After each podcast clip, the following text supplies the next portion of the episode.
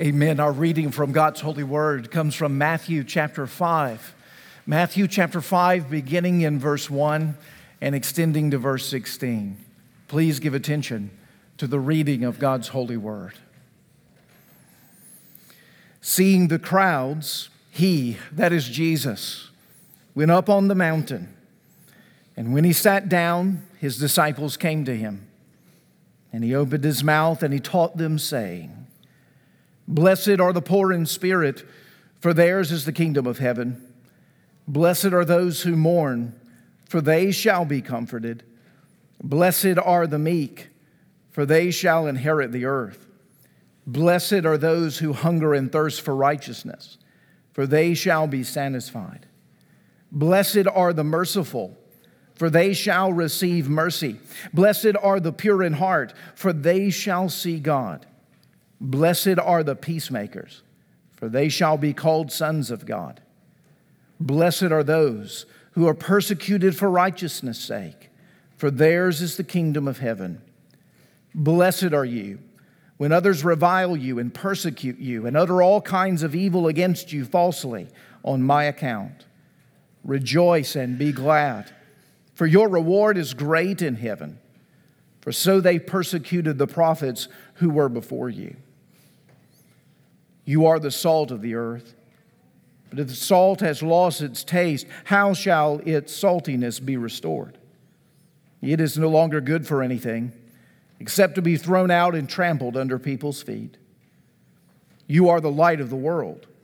A city set on a hill cannot be hidden, nor do people light a lamp and put it under a basket, but on a stand, and it gives light to all in the house.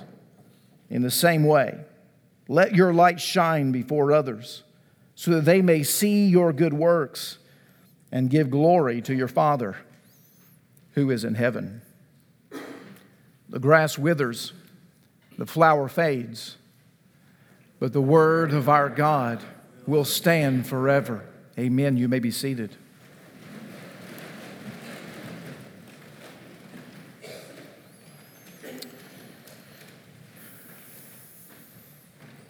Father in heaven, we pause for a moment here in prayer, having heard this word read in your presence, asking now for you to speak to us from this word, to teach us what it means to be salt and light in the world, and to do good works in such a way and in such a manner that the world might see them and glorify God who is in heaven.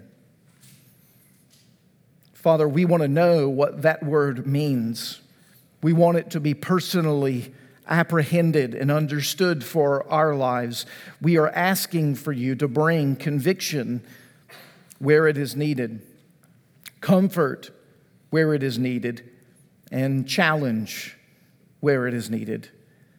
And in all of it, for you to glorify yourself within us, and then from this passage and from the change from it, to glorify yourself through us in the world. Father, we plead with you, send the Spirit now to meet with us as we attend to this, your word.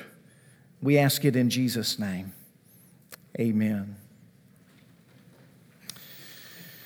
Well, if you've been with us over the last nine weeks, you know we've been making our way slowly through this very well-known passage in the Gospel of Matthew known as the Beatitudes.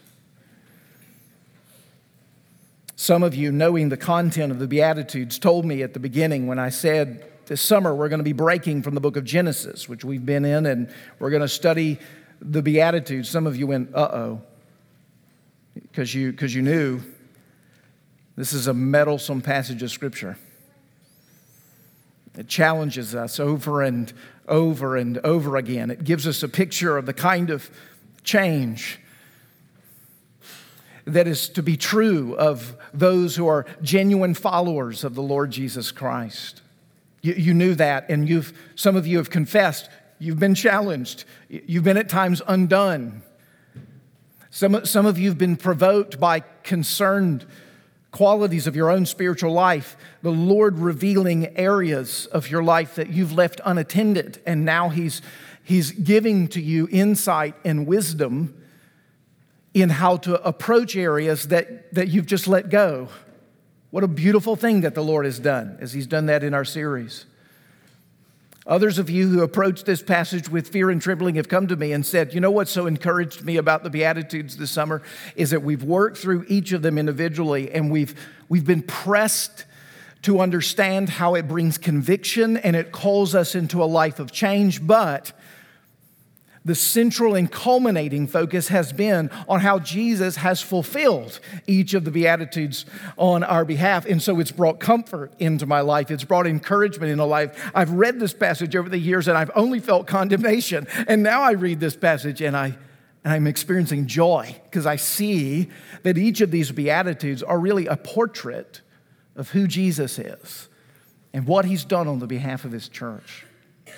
Now, I believe every time we approach the Word of God, something along those lines happens. I even prayed it a minute ago as we were reflecting on approaching this Word. Lord, bring conviction where necessary. Bring comfort where needed. Bring challenge uh, to all of us and where You're taking us.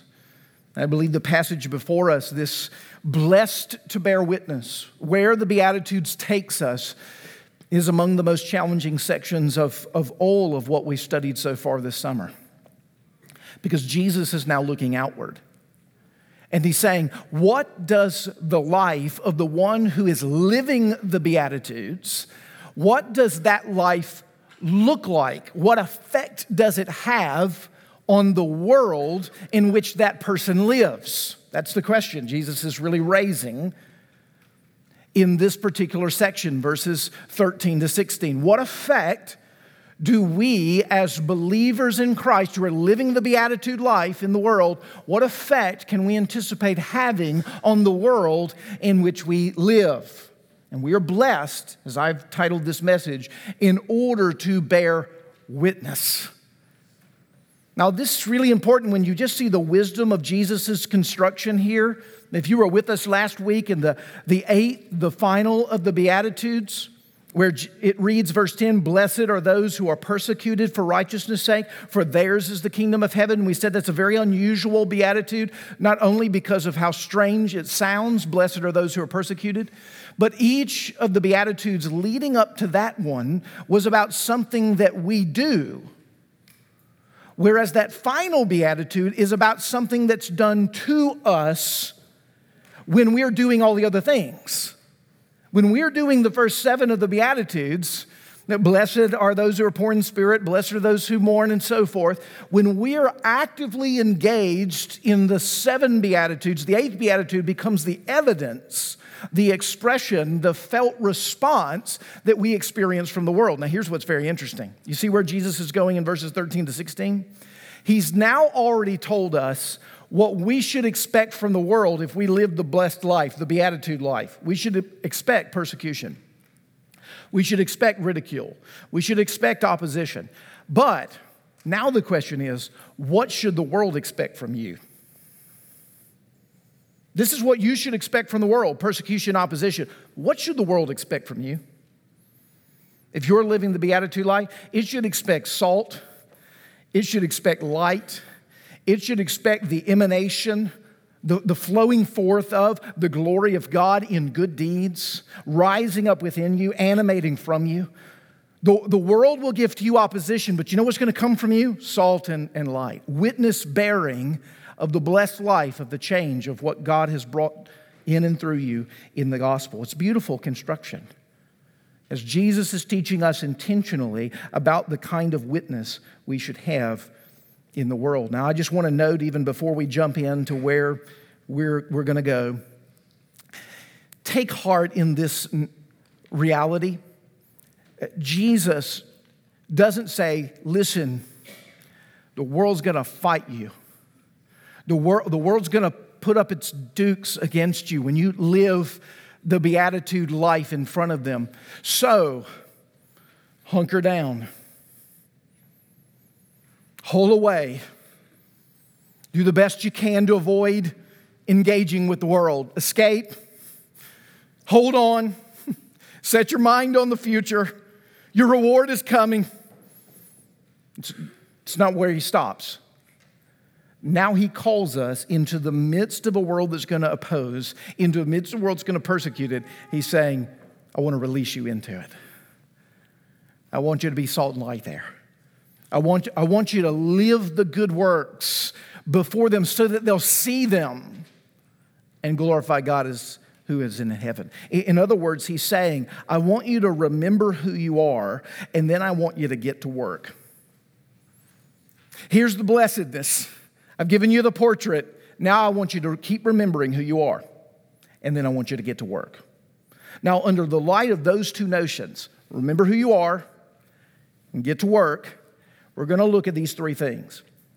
I want you to see the pictures that he gives us here of what it means to bear witness, the pictures. And I want you to see, secondly, the pitfalls, the, the challenges we're going to face, and the ways we tend to lose our way in bearing witness. I want you to see the pitfalls. And then thirdly, I want you to see the practice, the practice of bearing witness. The pictures of bearing witness, the pitfalls in bearing witness, and the practice of bearing witness, all under that phrase, remembering who you are. Now let's get to work. So Jesus says, I want to tell you who you are. We're going to start with these pictures for bearing witness. It's two very vivid metaphors that he gives to us. Very familiar metaphors. If you're aware of this section of Scripture, you've heard them, many of you, since, you know, felt board days in Sunday school. He starts out this passage saying in verse thirteen, you are the salt of the earth. Now, when you hear salt of the earth, you typically think, as a twenty-first century North American would think, you think of, of seasoning. You think of, you think of that, that shaker that sits on your dining room table or on your kitchen table, and you may think of the scrambled eggs you had this morning and the dash of salt that you put on top of them to make them a little less bland than they are on their own. You think of it in terms of seasoning, but when Jesus would have mentioned salt in the ancient time, it would not have been primarily seasoning that would have had in mind for the audience. It would have been salt's purposes, its chemistry and its compound, what it does, which is preserve that which it is placed on. In an age of no refrigeration in the first century, when meat very quickly rotted and decayed, especially in the heat of a, of a Middle Eastern life, would have gone bad, would have spoiled very quickly. And so what did they do? They, in a sense, cured their meat. They salted it to slow the process of decay. That would have been the primary use of salt in the first century. So we've got to get back in the first century shoes and say, how would we have heard this? They would have heard this to say, salt, we use that to keep things from decaying. Jesus says that's real key to what it means to bear witness. And then he gives a second image. He says, you are the light of the world. You are the light of the world. Now, again, I think it's important that we go back. We live in an age of electric lights, right? This room right now, despite the fact that it is not the, the best illuminated room in the world, it's actually, for twenty-first century standards, fairly dark-ish. It's much more light than almost any other century in human history. In fact, when this building would have been originally built and worshiped in, th- th- there wouldn't have been much light to speak of other than the light of candles. So on a particularly dark day when th- the light wasn't coming through the stained glass windows very bright, it would have been supremely dark. Well, in the first century, even, even that would have been less accessible. When you have no diffusing of light, no cities that are lit up with L E D bulbs as our own are, and we get the diffusing of light that creates even a lack of, of, of a sense of darkness. In, in the Middle Eastern culture at this time in the first century, pitch black darkness was a reality that many experienced on a daily basis. When the sun went down and fires were put out, There was, there was no light to speak of. You could see a light, a torch, a campfire from miles away. It was visible to the naked eye quite easily in the midst of, of such darkness. You know this experience, right? You have candles in, in your house. Why do you have candles in your house? Not to see. To, to be quite honest, most of us, you have those sweet-smelling candles, right? You know, you have those Yankee candles, right? It smells like some dessert or some season of the year or whatever it is. And you light those candles not because you don't have light in your house. You, you light those candles because you want to smell something. But you, you also know that moment, maybe as a kid or, or maybe even over the last forty-eight hours here in Franklin, we've had some storms come through and some electricity has gone out. In the darkness, you know what it's like in utter darkness to light a candle. And you know what's interesting for twenty-first century eyes is when we do that, we're like, wow, it puts off more light than I realized. You have that experience? You're in a totally dark room, and you light a candle, and you can actually see pretty well. Of course, with all of our electric light, you light that candle, and it's like it does nothing whatsoever. But in the ancient world, the image of light was something that would be that would be stark. It would stand out. In the midst of total darkness, the light gets all of the attention. And it causes visibility much wider than the smallness of its flame. Jesus says, that's what it's like to bear witness for me in the world. These two images, these two metaphors, Jesus is saying, this is a display of what real witness bearing looks like in the kingdom that has come in me and is now in you by faith. Now, here's what's interesting. Notice what he doesn't say. He doesn't say, Christians, I want you to go be the light. Christians, I want you to go be the salt out there in the world. Maybe that's what, maybe you're beginning to think. He's like, oh, I've got to be, be salty out there. I've got to be, be light out there. He goes, no, no, no. Remember who you are. You are light. You are the salt of the earth. I hadn't asked you to do anything. I'm talking about who you are. It's the very nature of someone who is savingly related to me to be salt and to be light. It's, it's who you are. He's not speaking about behavior. It's very important. He's speaking about identity. He's speaking about identity. He wants you to know this is who he has made you to be. Now later he's going to say, go be that. But for now, he's saying, this is who you are. Now, the reason he's using those metaphors, and if you can hear it, he's letting you know you're different from the world.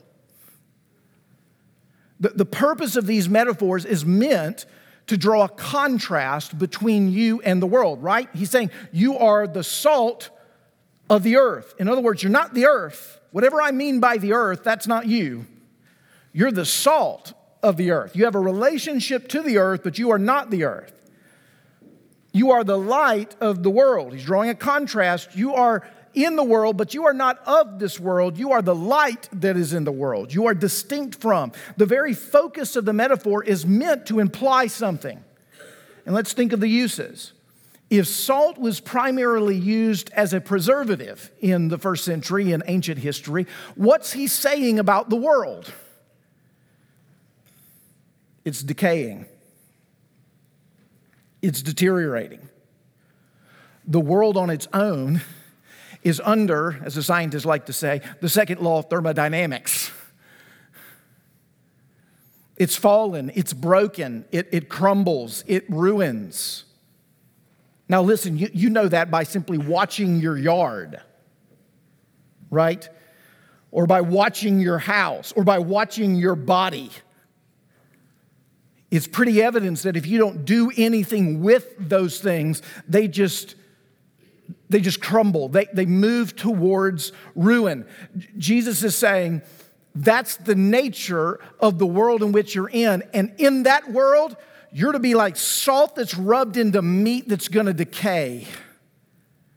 You are to give it longevity. to preserve it, to keep it from going the way that it would go, to bring to it, as it were, life, longer life. You are the light of the world. What does that imply about the world that we're in? That it's dark. That it's dark. You're, you're not the world. You're not the darkness of the world. You have been transferred from the kingdom of darkness into the kingdom of the beloved Son. You are in the kingdom of light. You are the light of the world. The world is to see you and is to be enlightened. Now, this is what John Stott in his fabulous commentary on the Sermon on the Mount calls the double influence of the church. The church is to have a double influence in the world. The community of faith is to have a double influence in the world. We are to relate to the world in such a way that we are salt, meaning the things which would ruin don't ruin because we're there working ourselves and the grace of God into them. It's a preserving impact on the world. But in addition to that, we are not simply preserving those things which would go to rot. We are also advancing a light, spreading a picture of light, which throughout the scriptures, what does light typically indicate or symbolize? Well, even go back to the beginning pages of Genesis chapter one. Light is the very first thing that God ever creates. It's the beginning of life. It's the beginning of life. It's the picture through the Psalms and the Proverbs of truth, of coming into right knowledge of something. It's a picture of who Jesus is in John chapter eight when he says, I am the light of the world. It is truth and grace giving new life, recreation, renewal, and redemption. We are to be those who are not simply propping up the things that would rot, though that's part of it. We are to be those who are actually advancing the things which are eternal, the things which will last forever. We have our mind and our eyes on both of these realities. We are at one point in time a people and ambassadors, delegates, who are to be salting and are to be lighting the world. And if you can see that, there's a negative and there's a positive. We're to keep things from falling apart as best as we can as we labor in the world by the grace of God, and we are to advance the things which are eternal that will ultimately last forever, the good truth and beautiness, beauty of the Lord Jesus Christ. Now, just think about it. What is that? That's the ministry of Jesus. What did Jesus do when he was here? He pushed back against the decay. Why did people who were sick just flock to him in droves? Because they were decaying. They were deteriorating. They were broken. What did Jesus do? A ministry of mercy, a ministry of salt to preserve, to bring healing, to bring wholeness. Whether it was the hungry crowd, whether it was the blind Bartimaeus, whether it was the, the lame man by the pool of Siloam, whether it was Mary Magdalene, who was weeping great tears on his feet and washing his feet with her hair, being redeemed out of the darkness of the depravity that was her life. Jesus came with a ministry of salt. But, but he didn't just do that, did he? He came with a ministry of light. He was the light. He came to preach the gospel. He didn't simply come to help with physical needs that were going to resurface down the line. He came to preach towards the eternal needs, to secure the eternal ends. He came to do both of those works, and he says, I have entrusted that work to you, the church. In fact, I have made you ambassadors of that work. I've deposited my Holy Spirit within you. You are now salt. You are now light, as I was salt and as I was light in the world. This is what he means. These are the pictures. This is what he's calling us to. Now, you can probably hear it there are a couple of pitfalls. Because how are we going to be those people? Even in our own communities, there are people who kind of tend towards the ministries of salt, right? Preserve, help, those who are falling apart, ministries of mercy, and those who are like, we've got to be focused on eternal needs. You can't be too concerned with those physical kind of, kind of needs. Jesus says both, not either or, both and. We're, we're called to all those things. He came to redeem not just souls. What did he come to redeem? Bodies, the world. He's creating a new heavens and a new earth. You're not going to be disembodied spirits one day in the new heavens and new earth. You're going to have a redeemed body. Physicality is important to the Lord Jesus Christ. That's the work of his ministry. It's the work that he's called us to as well. But there's, there's pitfalls. And there's two pitfalls that I want to identify that I think Jesus identifies for us. And they're by two C's. Hopefully help you to remember it. There's the pitfall of a contaminant. And there's the pitfall of concealing.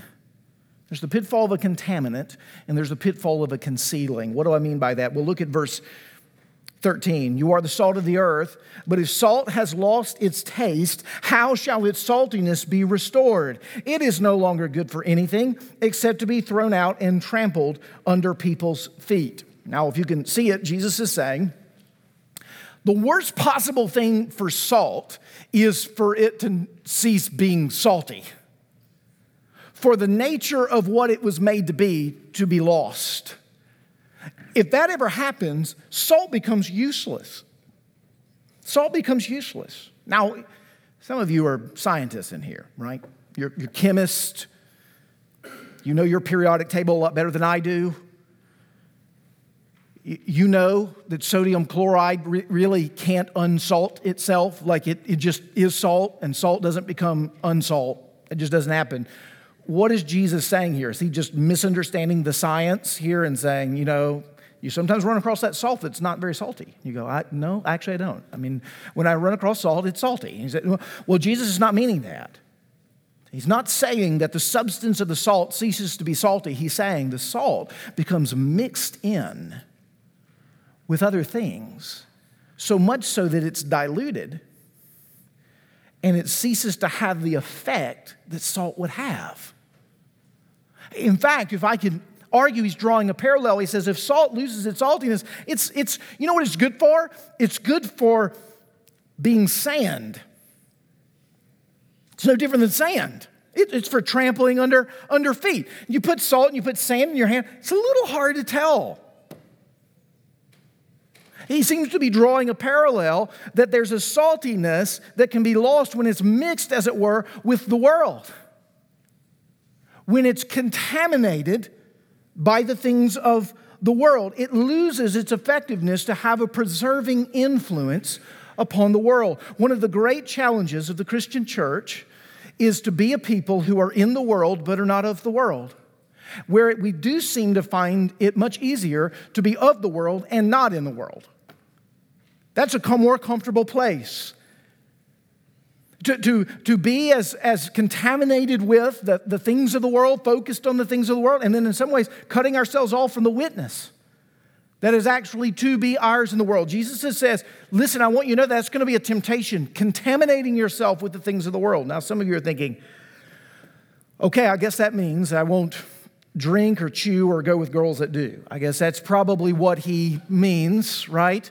You probably have some egregious sin or something like that in mind. That's actually not. You notice he doesn't give us a list of sins here that he says, oh, that's worldly. Oh, they went and saw a rated R movie. That's worldly. P G thirteen was okay, but rated R, that was bad, right? That kind of sort of fundamentalist talk is not what Jesus has in mind in this moment. He says we can become people who, instead of living by godly aims and aspirations, we live by worldly aims and aspirations. You know, that's really what worldliness is. Worldliness is not a series of sins that you do wrong. It's living with the aims and the aspirations of worldly people. You know, when we're worldly is when we go to work and work really hard and do a great job, mainly because we want to raise and be able to build a bigger house and have a better vacation. That's how the world does it. That's worldliness. You think, well, I work hard for Jesus. Do you? That's the question. That's the question Jesus is raising.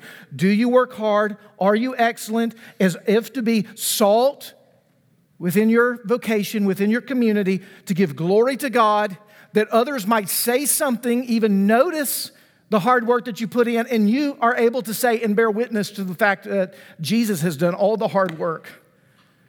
And I get to, in the overflow of His grace, get the gift of this job from which to labor and to provide for my family and to show forth good works. And this is a platform from which to make Him known. See how different that is? Worldliness is when we allow the world's aims to be our aims and we do it in the worldly way. That's what, that's what he's saying here, being contaminated with the things of the world. Well, you'll see this in a minute. If you're like, I'm not buying that, well, I hope you will at the end of our time together. Contaminate. You know the second pitfall in bearing witness? It's that second C, it's conceal. Conceal. Notice that Jesus says essentially the same thing differently with the metaphor of light. Look at verses fourteen to fifteen. You are the light of the world. A city set on a hill cannot be hidden, nor do people light a lamp and put it under a basket, but on a stand, and gives light to all in the house. Now, as you read that, you think to yourself, why did he say it that way? Why is it, you're the light of the world, see, sit on a hill, it looks like we're soaring up. People don't put it, you know, under the bushel, as the old children's song went. People don't light a, a candle and then block the light of it. And you think, well, of course they don't do that. When you light a candle, when you light a light, why do you light a light? So that you'll have light. Jesus says, you are the light. Why would you want to hide that you're the light? Exactly. That's Jesus' point here. In the ancient world, with no electrically charged light, light being bright, drawing attention to itself, as Christians, we are to be those who are living in such a manner that the light of our lives is actually seen and has an enlightening impact upon those who are around us. But the tendency, isn't it, in those moments where we're concerned about how we'll resp- they'll respond to the light, persecution last week, what do we do? I think I'll be quiet.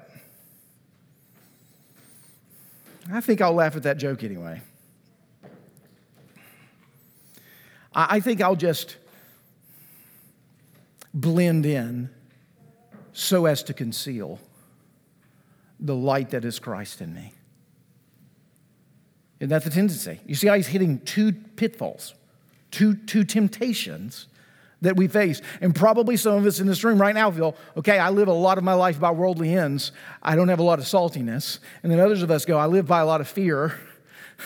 So I hide my light a lot to be concerned what people might think, what will happen to me. Now, if you look over church history, and especially in the modern era, you know what the challenges the church has typically faced? It's faced the challenges of what Jesus is actually addressing in these sort of enigmatic statements here in verses thirteen to sixteen. We have been challenged to either be so close to the world that we fall into it, or to be so separate from the world that we have nothing to do with it. And Jesus says neither. You'll find either of those are easy. But to be salt and light without containment or concealing is going to take a dynamic of faith and a deep embrace of the gospel to live in a manner that's going to have that effect on the world in which we live. Now, this is where it leads us finally into the practice of bearing witness. So look, look, Jesus actually tells us how to do it. I love it. I love it. As I was reading through the passage, I thought, praise God for verse sixteen, because maybe you're thinking like, so what what what do we do, Nate? what do what do we do? How do we live? Like, as I'm thinking about this, yeah, I do. I struggle in this. I fall off this side or that side. Here's what Jesus says. In the same way, verse sixteen, let your light shine before others, so that they might see your good works and glorify your Father who is in heaven. He says this is what witness looks like. Live in such a way so that your light shines before others. They see your good works, and they glorify God who is in heaven. Now, if I can just break that verse down into three things, notice this. What does he tell us to do? Let our light shine. How does he tell us to let our light shine? Through letting our good works be seen. And why does he tell us to do that? So they, the world, might glorify God who's in heaven. That, that's it. Do you notice the motivation is the salvation of the world and the glory of God in the gospel of Jesus Christ? That's the motivation for what we do. When that's your motivation, bearing witness becomes clearer. It becomes, it becomes clearer. Because what happens in, with contaminant often is, is we, we, we're drawn to the world and we allow the flesh to control our ends and aims. And why do we conceal? Because we're afraid of what's going to happen, and so we step back from the world. And in both cases, what are we thinking about? And so what does Jesus say? Let me give you a clue about witness bearing. The more that you really love people and love God, you'll find witnessing will come naturally. The more you're worried about you, and the more you're focused on you, the more you'll find it really complicated. And you won't even do it. You'll lose your saltiness. You'll conceal your light. Let your light shine through letting your good works be seen, that the world might glorify the Father who is in heaven. Now, I want you to see Jesus is actually getting to your heart here. He's actually getting to your heart. He's, he's focusing upon the practice, practice of witness bearing, but he wants you to know not just what to do and how to do it. Isn't that where we want to stay? Tell me how to evangelize. Give me, give me six points and I'll go do it. Tell me the three key areas of an effective salt ministry, right? The, there's value in that teaching, but what's he focusing on here?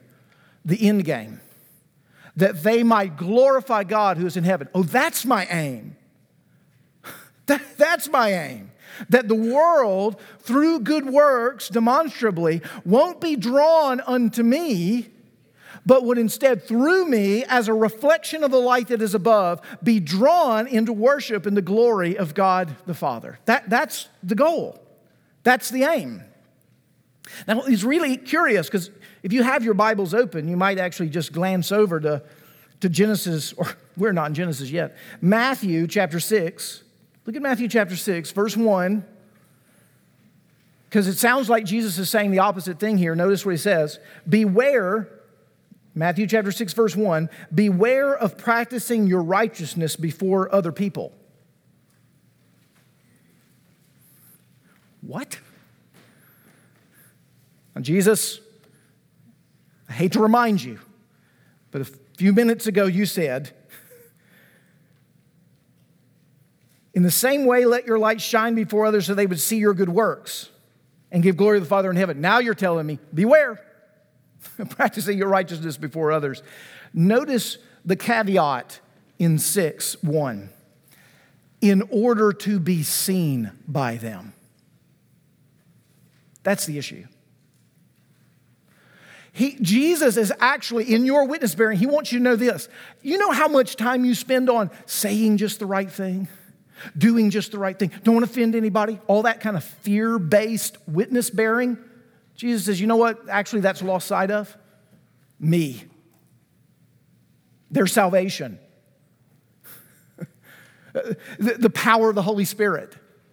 You, you actually think if you can get the most eloquent expression out, they'll be saved. I've been known to use a donkey to save people and to change people. I, I, I can use your fumbling and your mumbling as a means by which to accomplish the ends of the kingdom. I want you to address your heart, he's saying. When you do good works, why do you do them? Why, why would you do them? And here, here's what often happens, right? It's what Jonathan Edwards spoke of in his wonderful little treatise, True and Common Virtue. He said, most of us with common virtue do the right thing for the wrong reason when we do the right thing. That's commonly the case. We do the right thing, but we do it for the wrong reason. He says, true virtue is actually when we do the right thing for the right reason. And notice, witness bearing in this context is the glory of God who is in heaven and the salvation of the world. That's the focus. Not whether you would offend them or say the right thing. And what we often do, isn't it? We do works, good works, out of a motivation of fear or out of a motivation of pride. That's, that's usually where it comes from, right? I, okay, I guess I'll go do this deed because, well, if I don't do this deed, the, this person won't like me, or they'll think poorly of me, or I'll get talked about negatively, or I won't get that raise, or my life will get worse if I don't do this thing, or whatever. And, and what is all of that? Fear. What is all that focus? You. Or, or we think to ourselves, I, I guess I'll go do this good deed so that I'll be praised by others, or I'll be validated uh, by others, or I'll just feel good about myself. How many times, how many times have you actually either thought or said, oh, man, I'm so glad I went on that mission trip. It just, I felt so good about what we did. Well, great. That's not the end game. I wonder if Jesus thought hanging on the cross, I just feel so good about this. No. No, your, your felt feeling in the moment is not the point of the mission. It's not the point of the mission. The mission is the glory of God and the good of the world. For that to happen, Jesus says there's got to be a self-forgetfulness that has been gifted to us by being utterly obsessed with the beauty and the glory of who Jesus is and the brokenness and the darkness of the world and the gospel that it needs. There's got to be an obsession with that. So much so that you completely blend into the background, that you're, you're not even in view. When Jesus came, John the Baptist was his forerunner. And I love the way the Gospel of John begins in John chapter one, speaking of John the Baptist. It says this, John the Baptist came to testify about the light so that through him everyone might believe. He himself was not the light, but he came to testify about the light, the true light, who gives light to every man who was coming into the world. And, and you go, well, Jesus just said we're the light. What do you think he's speaking of? Your personality? Your gifts? Your natural likableness? No. Your intellect? Your good deeds? Your faithfulness? No, he's speaking of himself in you. He is the light that dwells within you. And when you come to a place where you know any good deed that ever flows from you is not of you and is totally of him, it will make it very easy then to say, when someone looks at your good deeds, you can say, let me tell you a story. Let me tell you a story. What, what you're seeing is not me. I want you to know what's been done to me. I want you to know who dwells in me.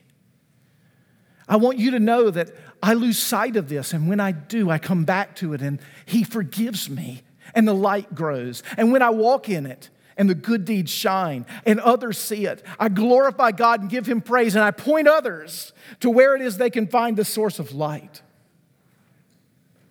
You see how sweet witness-bearing becomes in that moment, because you have so blended into the background, and Jesus has become the complete and total foreground of the work of bearing witness for Christ in the world. Listen, friends, we have not been blessed in the gospel to come to a sweet little sanctuary in downtown Franklin and have a cup of coffee and worship the Lord and feel good.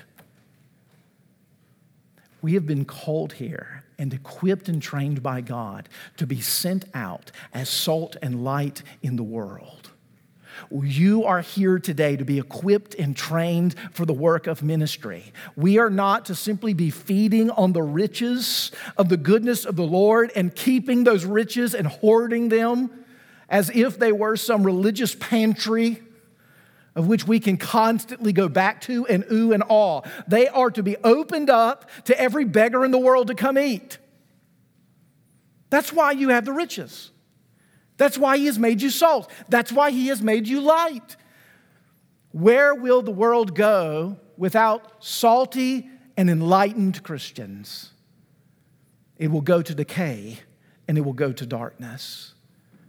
Jesus has chosen you and me to fulfill the call of advancing the gospel in the generation in which he has placed us. And he is calling us to get over our fear and to get over our pride and to become obsessed with his love and his grace. And in our eyes, with our lips, with our hands, and with our feet, show forth the compassion and the grace that Jesus showed forth for the world when he was crucified and resurrected for them. I said in our confession of sin today that Francis Schaeffer said that the world has been given the right to judge the truthfulness of Christianity by virtue of how the church lives in that world. How are we doing? How are we doing? Now, with that challenge, don't hang your head. Don't hang your head. You've been forgiven of all the ways that you failed to do that. And me too. And that's worth telling someone about. That's worth telling someone about. Don't hang your head. You are salt. And you are light. Father in heaven, if we lose our saltiness, how will the salt become salty again? If we conceal the light, how will the light be seen? Father, let us, with the confidence and the glory and the knowledge of what Jesus has done for us, get over ourselves and get into your mission. Forgive us for the ways we've contaminated and concealed. Today, Lord, we seize again upon the truth of the gospel, and we go forth as those who have been charged as ambassadors and proclaimers of the good news. Oh, Lord, this week, in answer to the message that you have given to us, bring those into our lives who need salting. Bring those into our lives who are in the dark, who need the light.